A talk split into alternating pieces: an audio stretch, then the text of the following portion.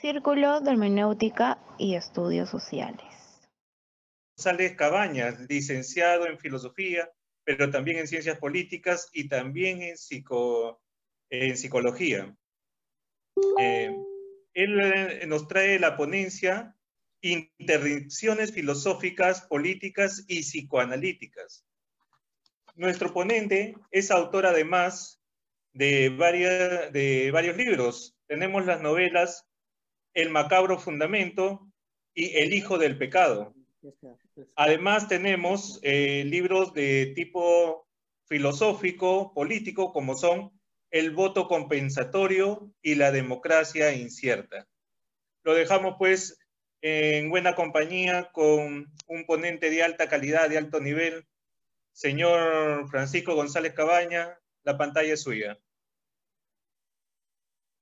Bueno, eh, muy, muy buenas tardes, muchas gracias por este espacio, por lo que ustedes están realizando en relación a la difusión de la filosofía, del pensamiento crítico, y por supuesto un honor y un placer para mí, espero que lo sea también para quienes nos están escuchando, para quienes nos están observando y para quienes lo podrán hacer seguramente más luego a partir de lo que se da en esta dinámica de la técnica. Precisamente me interesaba mucho el participar junto a ustedes en, en esta actividad que se propusieron, dado que eh, engloba el aspecto que efectivamente nos repercute en nuestra vida cotidiana, que tiene que ver con el fenómeno pandémico, y que también ustedes lo sintetizaron en cuanto a filosofía política y pandemia.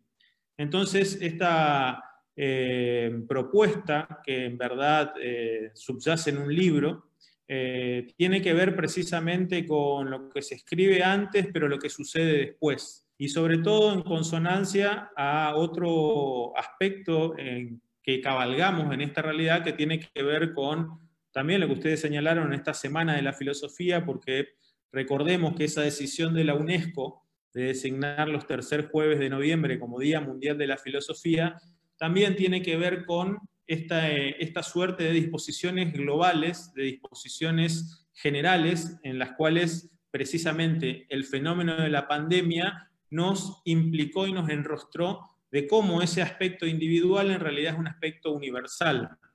Precisamente la filosofía trata mucho acerca de ese pasaje, de ese ida y vuelta entre el uno y lo múltiple, entre el uno, la individualidad y la generalidad, y tiene que ver precisamente con todos aquellos aspectos que hoy son moneda corriente para casi todas las aldeas, ya no diría solo occidentales, sino de todas las partes del mundo. Todos sabemos que para evitar el contagio del virus tenemos que usar mascarillas, barbijos, tapabocas, estar a una distancia de un metro y medio o dos con el otro y lavarnos frecuentemente las manos. Entonces esta disposición de una suerte de gobierno global que en la práctica irrumpió y se dio en los hechos, tiene estricta relación con un antes que fuimos construyendo a partir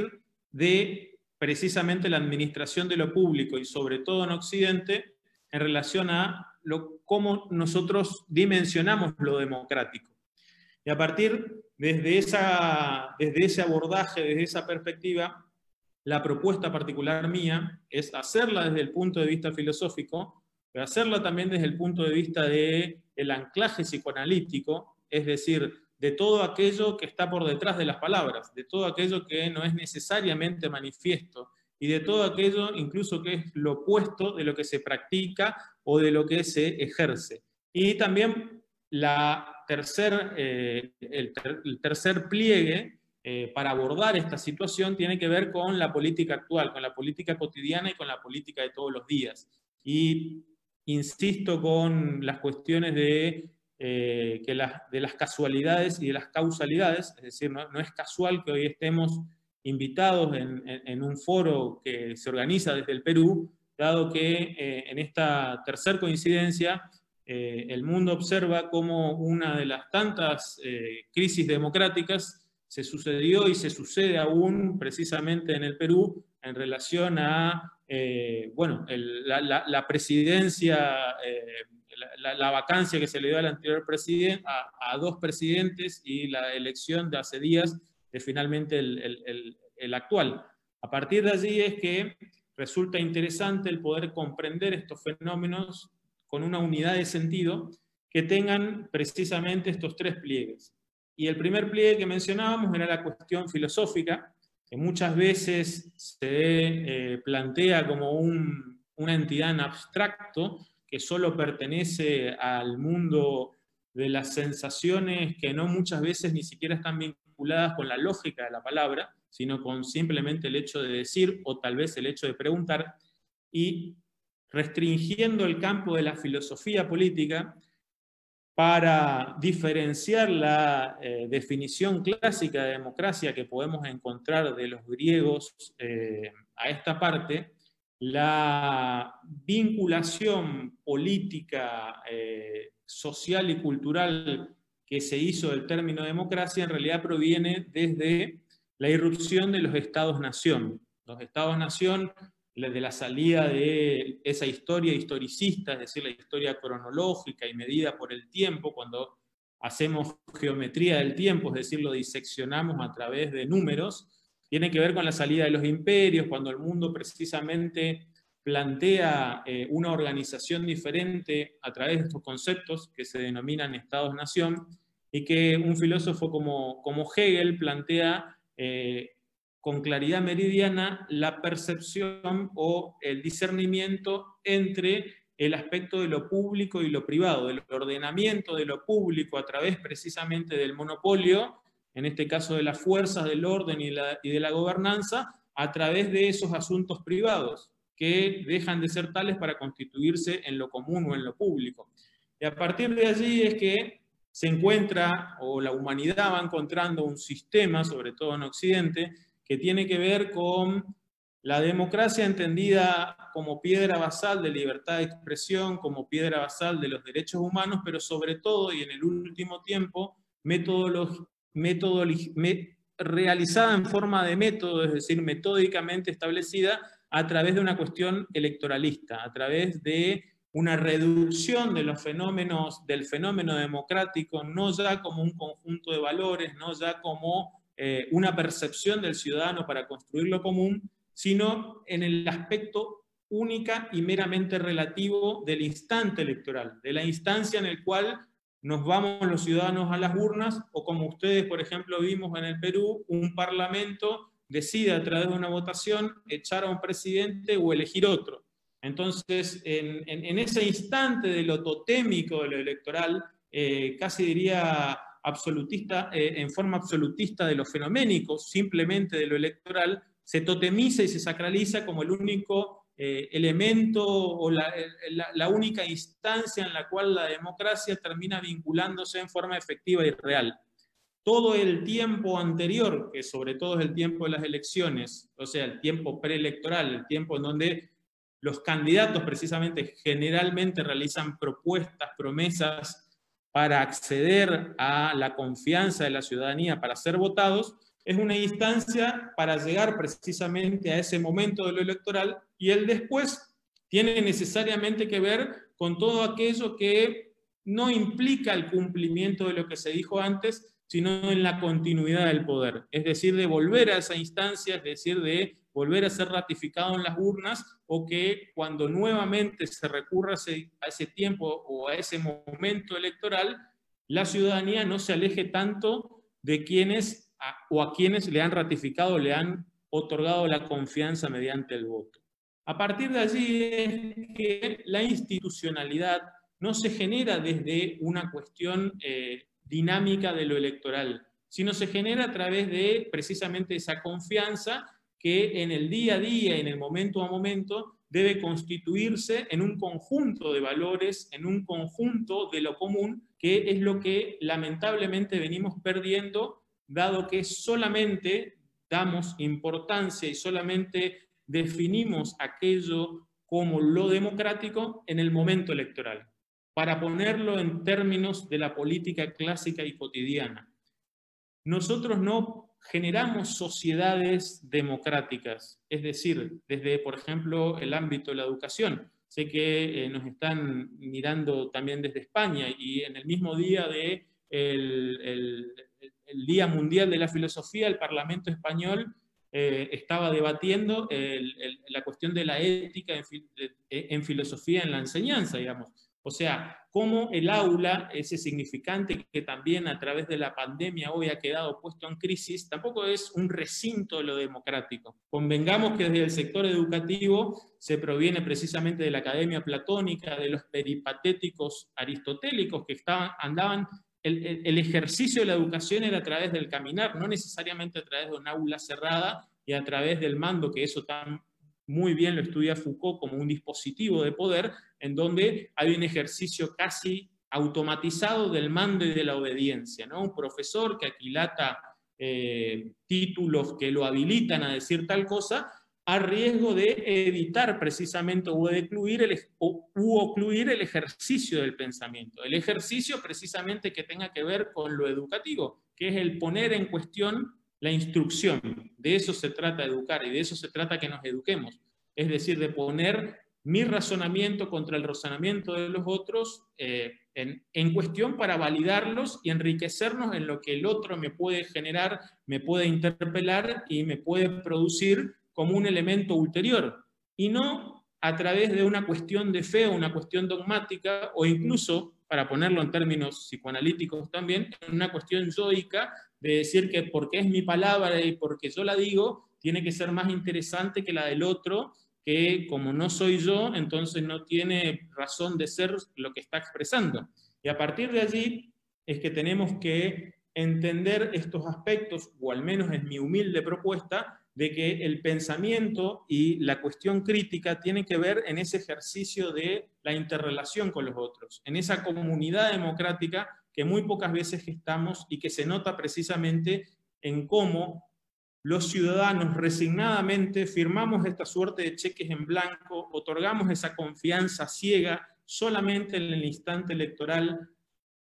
generando una, un, un dispositivo cayendo en, ese, en, en esa instancia totémica y sacra de lo electoral, es decir, vamos a votar como quitándonos la responsabilidad y muchas veces, y sobre todo en esta parte del mundo, en Latinoamérica, vinculando pensamientos mágicos en donde designamos a través de ese voto a supuestos mesías o personalidades que supuestamente puedan tener mayores capacidades o, o, o puedan significar como paradigma la mera representación del pueblo eh, y que precisamente generan la reducción del fenómeno de pueblo en una sola persona, el fenómeno de los caudillos, el fenómeno de esos líderes carismáticos, pero no ya en el sentido tradicional de, de lo estudiado por Weber, sino más que nada en, en, en esta función de pensamiento cuasi mágico que si lo interpelamos o lo observamos a través de las democracias latinoamericanas, la vamos a ver con claridad meridiana.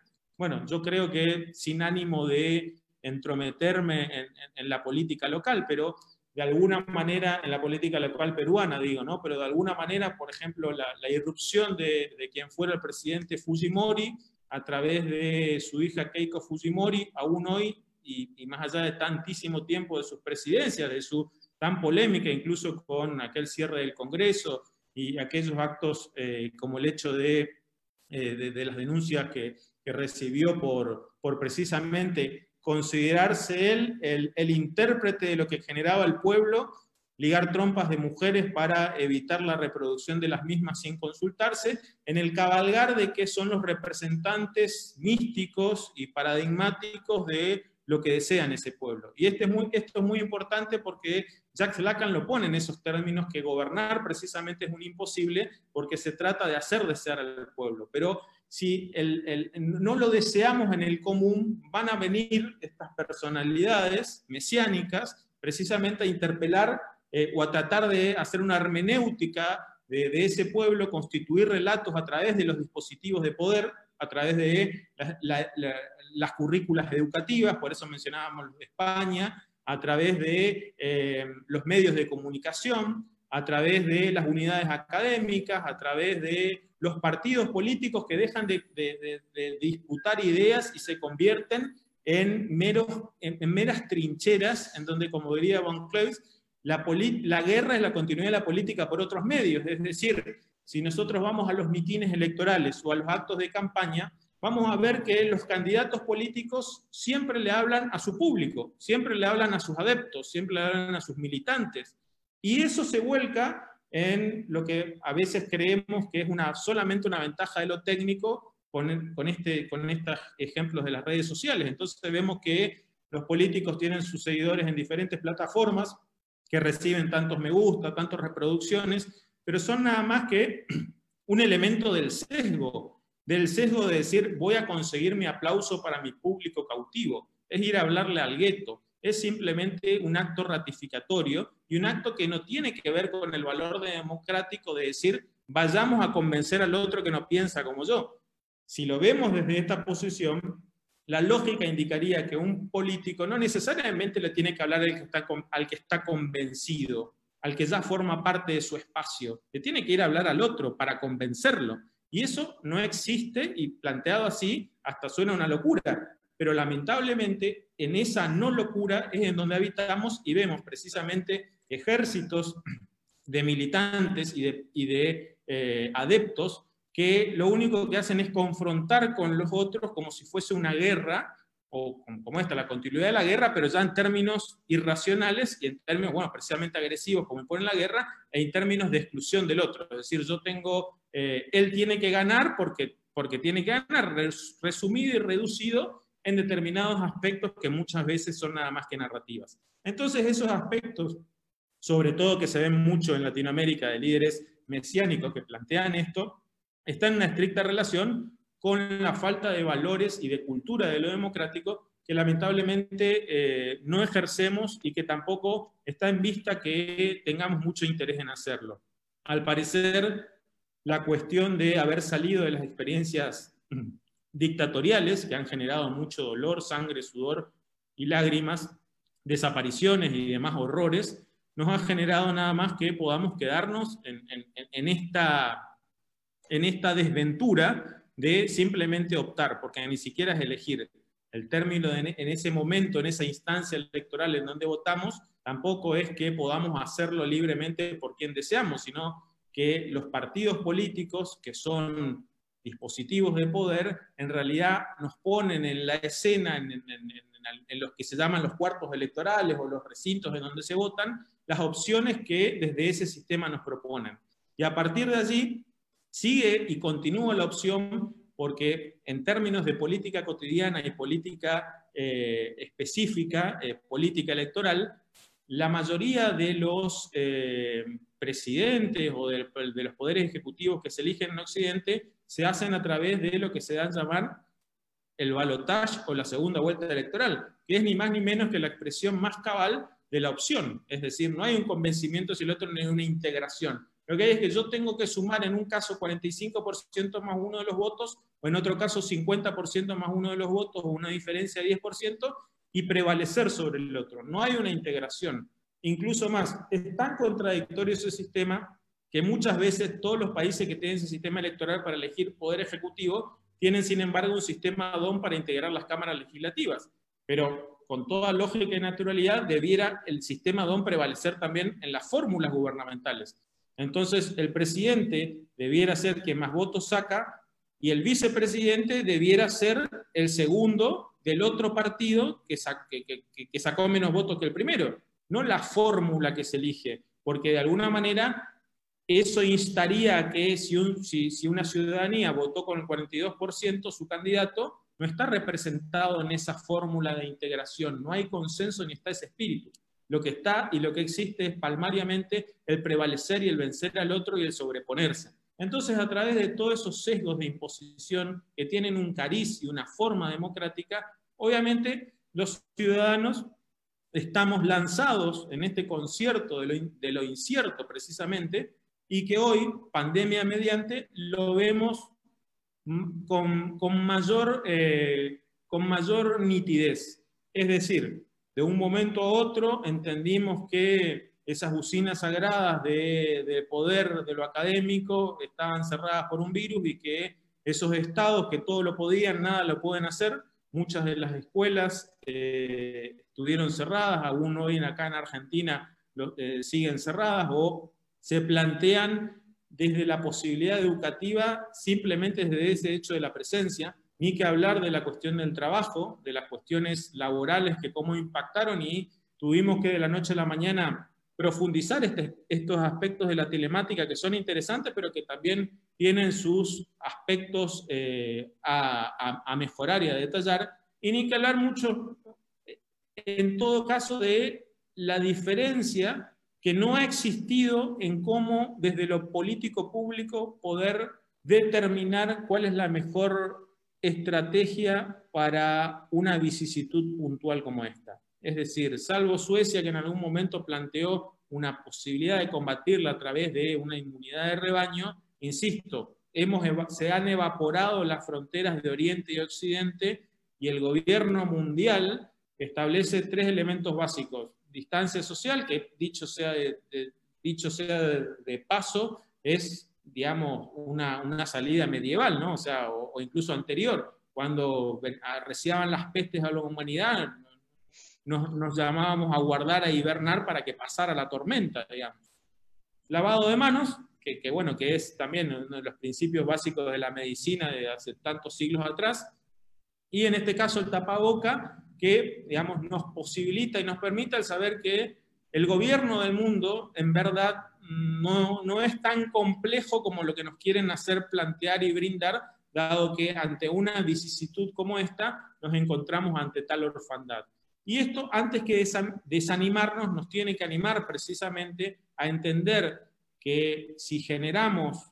un valor de lo democrático en relación a nuestro yo individual y en nuestra construcción con lo familiar, con el barrio que habitamos, con el lugar en donde trabajamos, con los espacios con los cuales compartimos, seguramente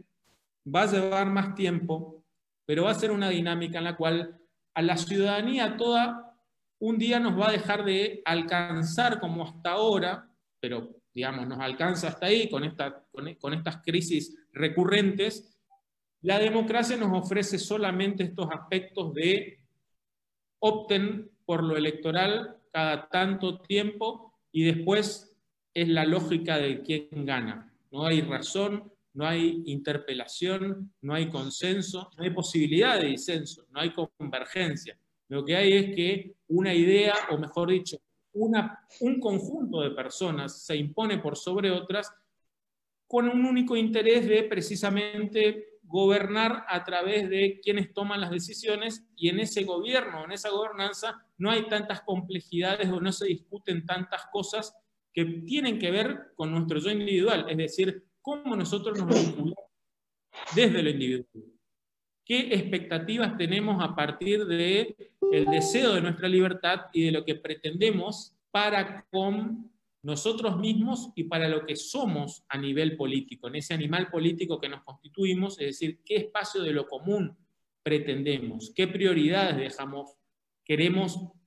para, nuestro, para nuestra comunidad, para nuestro lugar donde nos ha tocado nacer, qué aspectos pueden ser nodales y centrales, cuáles no, y todo eso que lamentablemente no se discute y que nosotros permitimos que no se discuta, lo electoral lo excluye, lo electoral lo tapa, porque es, insisto, lo totémico, lo sacro, lo que no se puede discutir, de lo que no se puede hablar, y que si llega alguna crítica, algún cuestionamiento, precisamente, automáticamente se señala como si se quiere eliminar eso. Y no estamos, en este caso ni en ningún otro, precisamente para eliminar esto. Solamente decimos que no nos alcanza o no nos debe alcanzar solamente con eso, pero no porque uno lo, un día se levante iluminado y lo plantee, sino porque lo vemos recurrentemente en estas críticas, en estas crisis, lo vemos recurrentemente en las diferentes aldeas en donde parece predominar lo democrático, pero en definitiva la instancia de lo electoral hace que un conjunto de personas que se pongan de acuerdo por determinados intereses en razón de una siniestralidad de lo democrático perversamente armada y, y pensada y narrada a través de dispositivos de poder, intentan convencernos que es lo único que eh, podemos, que es de la única manera en que nos podemos organizar políticamente. Y esto, como para ir cerrando la, eh, esta disposición, y quedo obviamente abierto a las, a, a, al, al debate, a las preguntas y a la charla, es precisamente lo más peligroso, que no podemos como humanos reducirnos a una experiencia que ha sido de alguna manera una creación nuestra, ¿no? O sea, nosotros tenemos tantos siglos de historia y nos debemos al menos esta posibilidad de pensar, de plantearnos y de decir, ¿este es el único sistema acaso que puede garantizarnos la libertad, en este caso de pensar y decir, no habrá otra manera mejor de organizarnos? ¿No habrá incluso, y desde el lugar que nosotros hablamos en Latinoamérica, la posibilidad de que la mitad de las poblaciones que están reducidas a la pobreza y la marginalidad tengan alguna esperanza y no solamente la expectativa que nos genera el decir que alguna vez un iluminado bueno venga y sea optado para gobernar, en definitiva, esa mitad de población que está en esa situación de pobreza y de marginalidad va a tener alguna vez la chance? ¿No será tiempo de entender que lo más importante que nos puede suceder es precisamente esto mismo, el poder interrogarnos, el poder indagar, y que no va a estar seguramente en mí ni ninguna respuesta, ni la pretendo, sino entre todos lo que podamos pensar y a partir de ese pensamiento en común constituir las prioridades? Porque tal vez no esté en lo que yo pueda intuir, en lo que pueda arriesgar, en lo que pueda pensar, pero sí en la charla, en el debate, en la dinámica, y no en ese dispositivo que nos dice claramente que tenemos que seguir automatizados en una línea de mando y de obediencia, en donde para eso la constitución del número, del número como elemento que incluye el pensamiento, nos dice que hoy tengamos que estar pegados a la televisión contando los números de contagiados, contando los números de muertos, contando las, el, la, el porcentaje de probabilidades que tengan las de vacunas de diferentes laboratorios, y contando en el ábaco los días en donde va a llegar esa vacuna, a ver cuánto por ciento tiene o no, contándonos la temperatura para ingresar a un lugar a otro, viendo a ver cuántas veces tosemos o estornudamos, a ver si estamos enfermos o no, viendo precisamente nuestras cuentas bancarias, a ver cuánto le significamos al otro, viendo precisamente cuánto, cuánto material podemos tener en indumentaria, en ropa o en lo que fuere, como para precisamente ser más felices o no, o viendo cuántos títulos universitarios o cuántas, cuántos libros o artículos indexados tenemos para esbozar un pensamiento. ¿No será tiempo por eso de que volvamos a entender que el tiempo no es una dimensión que pueda parcelarse únicamente a través de los sesenta segundos de un minuto, sino que tiene que ver con esa intuición que nos hace eternos y que nos hizo previamente existir, aún existiendo y aún dialogando? Esto que hacemos, que es dialogar, que es reflexionar, que es en definitiva filosofar, creo que es el, el elemento principal que tenemos como seres humanos, y hoy la política, es decir, en su forma de organización social, la requiere, la precisa, urge que pensemos lo político, que pensemos la política, y que de esa manera podamos brindar alternativas y salgamos no solo de esta hegemonía sanitaria que nos impuso la pandemia, sino también que salgamos de esta hegemonía que pueda, de lo democrático, que podamos emanciparnos a través del ejercicio libre de nuestro pensamiento para poder brindarnos al menos la posibilidad de tener o de esperar con razón y con fe un sistema de organización que incluya a aquellos que hoy están en los márgenes de la pobreza, de la desesperación, de la no posibilidad de desarrollarse como humanos, y que nosotros impávidamente observamos, o tal vez cómplicemente, con esa vana esperanza o con esa renuncia a pensar y a criticar, y quedándonos solamente con el, con el elemento sacro o sacrosanto y sagrado de decir, si cada cierto tiempo votamos o las u optamos, entonces todo lo tenemos resuelto, y en las formas habitamos en el mundo de lo democrático la significación que le dan los derechos humanos a través de la supuesta libertad de expresión que tendríamos y la posibilidad de movimiento y de libertad que, como vimos, se ha visto restringida y aún sigue restringida, y lo seguirá en forma palmaria y contundente si es que no pensamos y no establecemos precisamente que el elemento principal tiene que ser el arriesgarnos a tener alternativas que hagan,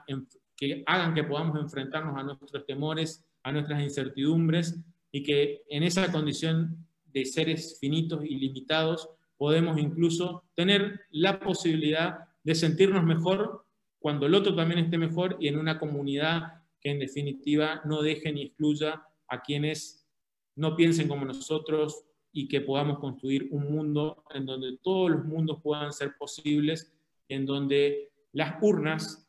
puedan recibir también no solo votos, sino también razones, sino también pensamientos, y sino también la esperanza razonada de poder tener una humanidad mejor. Muy bien. Muchas gracias, señor Francisco González. Ahora viene el momento de las preguntas, observaciones, comentarios de las personas que estamos siguiendo sus, su conferencia. Usted ha mencionado básicamente, hago un grosero resumen, eh, el hecho fundamental de que la, la política básicamente se ha reducido al momento de la votación, y un momento antes y un momento después prácticamente eh, no participamos de la política, sino que consideramos, eh, lo dejamos a, a los sagrados pensadores políticos que ellos nos van a, a dirigir. Eh, usted mencionaba el momento totémico de las votaciones, ¿no? Hay algo divino, hay algunos elementos que no, simplemente no nos queremos cuestionar, no queremos pensarlo, eh, o no podemos pensarlo, porque si es algo divino ya no podemos pensarlo, que son aquello, aquellos temas eh, que son fundamentales eh, de cómo es que se gobierna eh, el, el país, y que en el caso de la pandemia han quedado claramente expuestos en su negligencia. Por ejemplo, he mencionado el caso de las democracias latinoamericanas y sus emergencias, salidas de los presidentes, entrada de nuevos presidentes, etcétera, ¿no? Ha mencionado ligeramente también eh, que podría haber una salida, que sería la siguiente, que el, pre el presidente sea aquel que es más votado y que el vicepresidente sea el segundo más votado, y eso daría más estabilidad y no tanta incertidumbre y no tanta pelea dentro del gobierno, ¿no? Es interesante. Bien, le leo entonces, en base a ese pequeño resumen apretado de algunas de sus ideas, la siguiente pregunta de Adán José Atoche Guamán, que dice así: muy importante lo que dice. Creo yo que el problema es la capacidad del hombre, lo que lo imposibilita a tener un estado tipo escandinavo. Creo que son un buen referente, pues su índice de felicidad es el mayor del mundo. Bien, creo que el problema es que la gente no puede llegar a comprenderse por su misma capacidad físico-biológica. Veo como única vía la división de los departamentos en microdepartamentos o pequeños estados tipo Estados Unidos, o en todo caso como los países escandinavos, pues los gobiernos más pequeños muestran mayor efici- eficiencia a la hora de gobernarse. Incluso creo que lo que planteo va de la mano con lo que plantea sobre la integración o comprensión entre las personas. Bueno, este, un comentario a eso.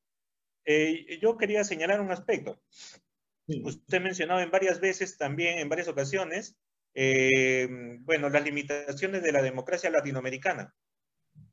¿Qué, sí. ¿Qué comentario le merece entonces que, por ejemplo, España tenga todavía reyes, ¿no? Eh, eso es un elemento, ¿no le parece un elemento también arcaico?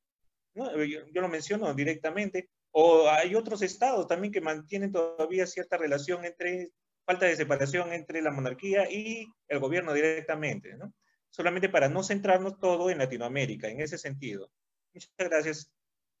Bueno, sí, en relación a la, a la primera pregunta, bueno, agradecer la misma. Y hacer un, un, una breve consigna de que yo vengo trabajando, en, sobre todo en lo, lo que tiene que ver, como mencioné, ese aspecto del electoral. Eh, también hay otra propuesta que di en llamar eh, voto compensatorio, que tiene que ver con esto que hablábamos de la pobreza. Es decir, a mí me parece que eh, es muy perverso que nosotros planteemos igualdad eh, cuando sabemos que no existe tal cosa por generaciones en mucho de nuestros hermanos y en mucho de eh, nuestros eh, conciudadanos. Eh, a partir de allí es que yo creo que desde lo electoral se debe sincerizar esta relación, eh, sincerar esta relación, perdón, eh, y plantearla desde este punto de vista. Es decir,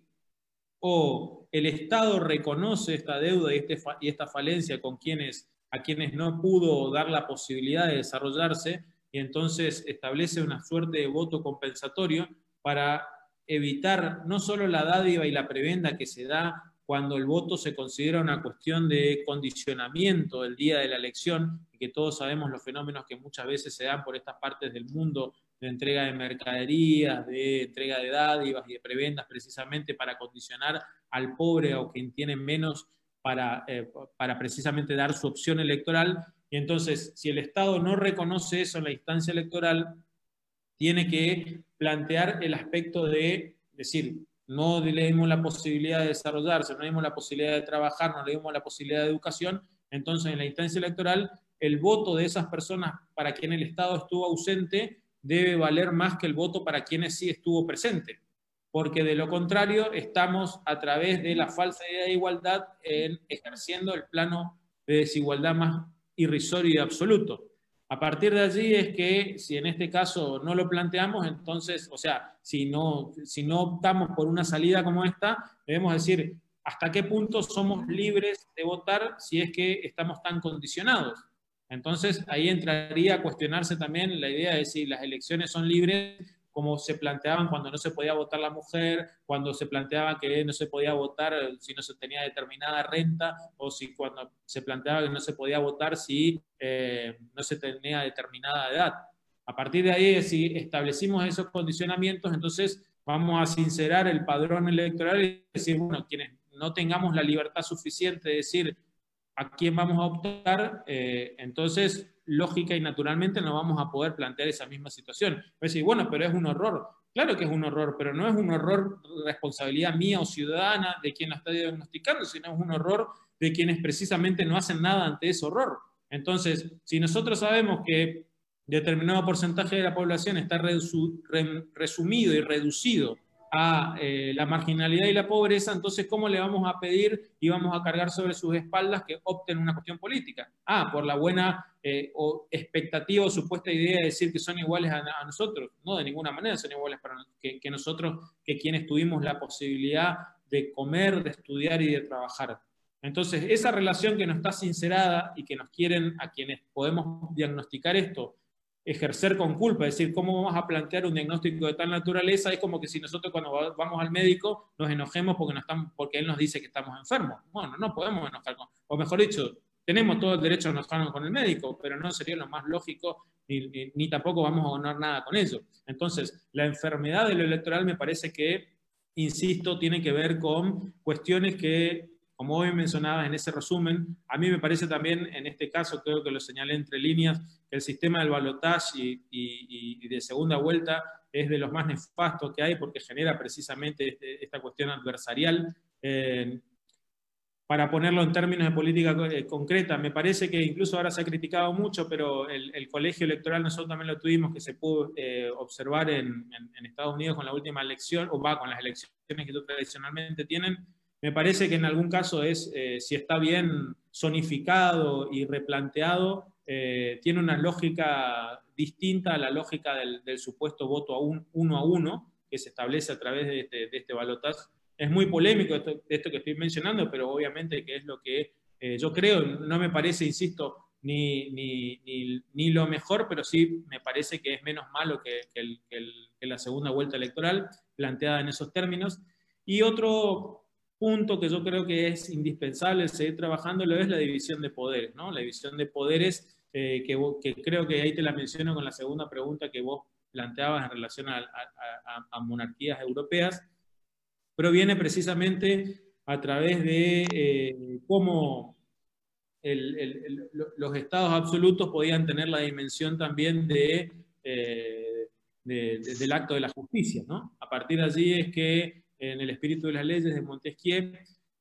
sale como una idea de, de contrapeso, una idea un poco planteada por lo mismo Montesquieu, casi eh, arriesgando una posición de decir, bueno, establezcamos un, un, un elemento que pueda salir de allí y plantear una interrelación con un poder constituido por el pueblo y el otro poder que proviene desde, desde una deidad, digamos, o a través de, de esa realeza que se pueda establecer, o a través del ejercicio homologario del poder de la fuerza y militarizado. Entonces planteemos esto, esta vaga idea de la interrelación con el Poder Judicial. que hoy vemos y observamos que también es uno de los poderes más cuestionados, eh, que tiene menos resultados a la luz pública y que obviamente incumple ese famoso precepto de que justicia tarde incluso no es justicia, y que lamentablemente hoy debe ser repensada. Existen filósofos como Fitch, que planteó la posibilidad de consejos consultivos en el Poder Judicial. No deja de ser una idea muy interesante, eh, digo, democratizar el Poder Judicial en que en algunos casos eh, se puedan elegir a través de voto a los magistrados. Eh, digo como idea y como pensamiento en voz alta, eh, tal vez no, no como término absoluto ni como una propuesta definida y determinada. Eh, lo que sí me parece, por ejemplo, gravoso es que en el Poder Judicial, a diferencia de todos los otros poderes y a diferencia incluso de cualquier ámbito de lo público, eh, necesariamente para la, ocupar la, lo, los principales lugares se deba ser abogado, por ejemplo, eh, o, o ser experto en leyes, cuando sabemos que los expertos no necesariamente, salvo el dominio de la fuerza pública, que bueno, obviamente tienen que saber el manejo de armas, pero si no, digamos, podrían ser que nada más que los gobernantes o los gobernadores, intendentes, alcaldes, debieran ser, no sé, licenciados en ciencias políticas, o entonces debemos ser que los ministros de salud deben ser solamente médicos, digamos. Por lo general podría ser una regla, pero no necesariamente tiene que ser a través de esos privilegios que incluso implican el trato de majestad para los jueces, para su señoría, como se los sigue reconociendo, privilegios como en mi país que no puedan, no, no, no paguen, estén eximidos de pagar impuestos como cualquiera de los comunes de los mortales, que tengan la posibilidad de no jubilarse y de seguir hasta el día de su muerte ejerciendo el cargo, y determinados aspectos que precisamente hacen que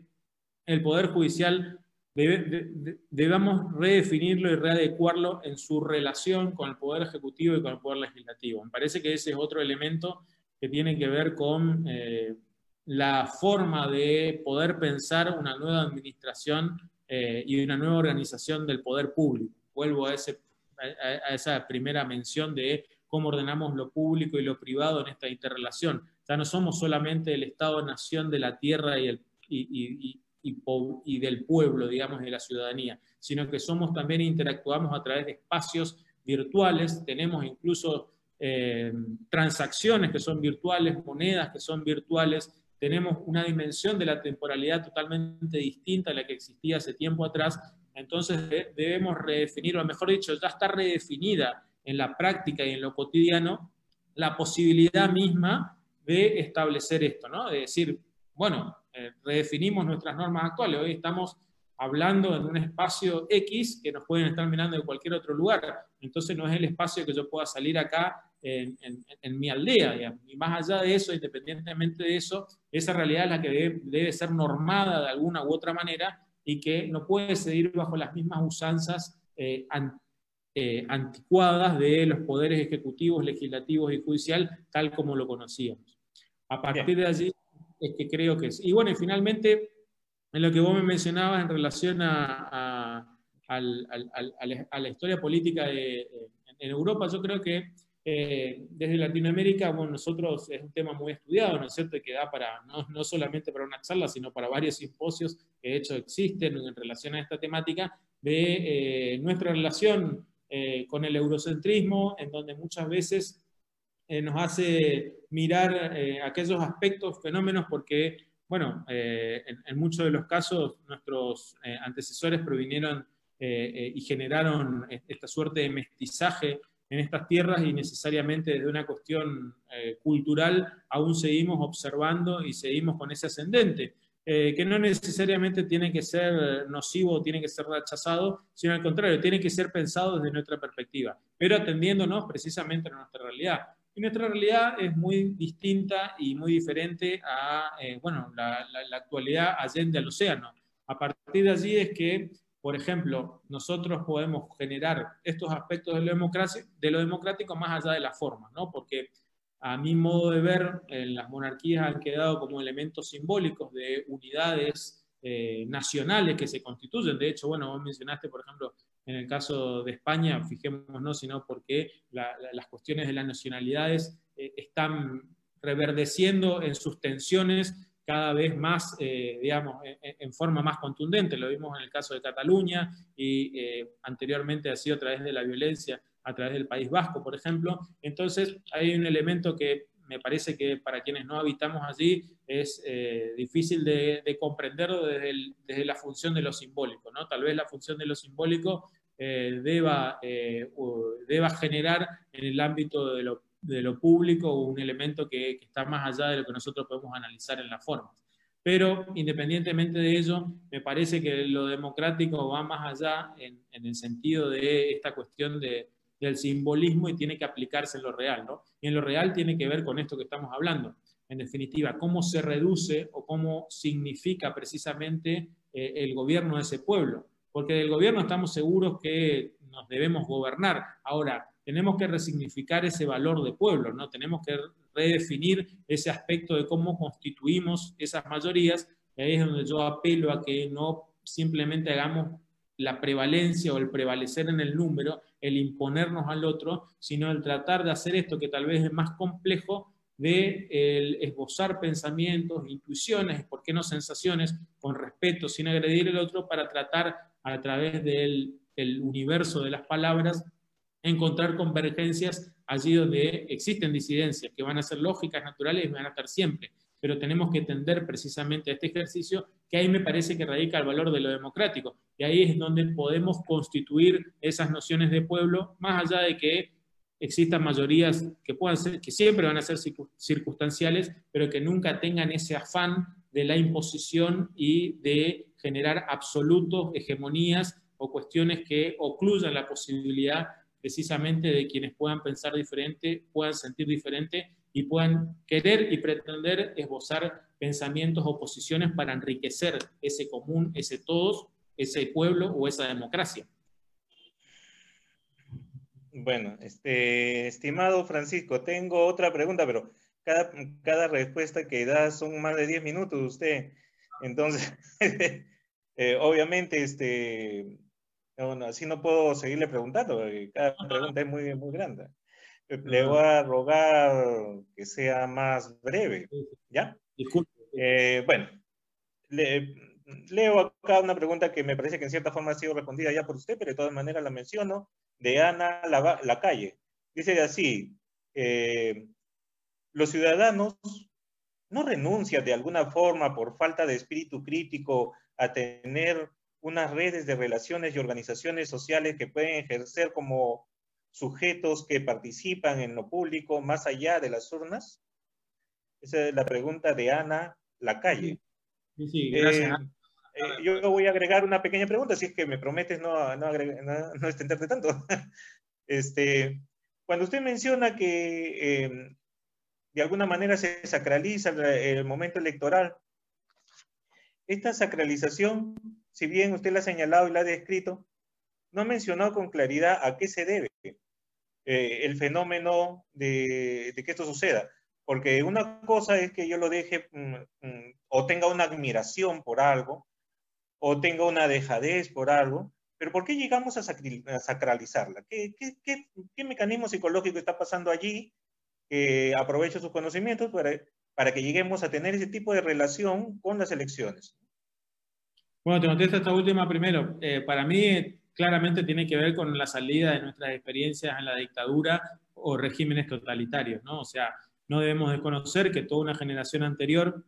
o dos generaciones anteriores vivieron bajo la égida de gobiernos dictatoriales, en donde precisamente lo democrático se, constitu se constituía en términos psicoanalíticos como fantasma, ¿no? Es decir, como una realidad en la cual nos lograba la supervivencia de los otros. Entonces, Eh, bueno, acá en Argentina teníamos el presidente casualmente que recuperó la democracia, eh, que decía con la democracia se come, con la democracia se, se educa, con la democracia se, eh, se vive, digamos. Entonces, obviamente, tanta desaparición, tanta muerte validó esto de que, bueno, ahora tenemos democracia, estamos salvados, todo eso significó, eh, digamos, el, el, el, la sangre de nuestros mártires y gracias a eso tenemos democracia y problema resuelto, ¿no? Por eso me parece lo totémico y lo sagrado ahí, y entonces también ves, o sea, porque convivimos con parte de, de, de esa generación que sobrevivió, entonces vos, vos criticás a la democracia y parece que, que sos un militar o que querés un régimen totalitario, y para nada, y esto lamentablemente... Hay un elemento,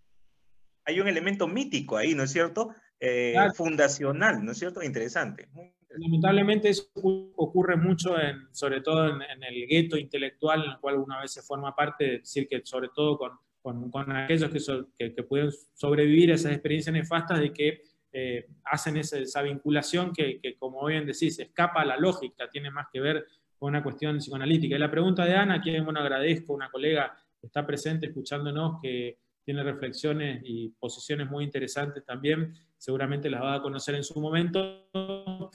Eh, sí, yo creo que es la cuestión, Ana, de, de, de, bueno, de, del momento, ¿no? ¿Cómo hacer? Bueno, de hecho nosotros lo hacemos, ¿no? Intentamos permanentemente de difundir lo filosófico, el pensamiento crítico. Eh, bueno, ustedes también, obviamente, estos espacios son la clara manifestación e intención de que nosotros incluso a veces eh, creo que, que nos planteamos esa cuestión casi de ontológica y ética, de decir, bueno, vamos a, a, a tratar de, de, de hacer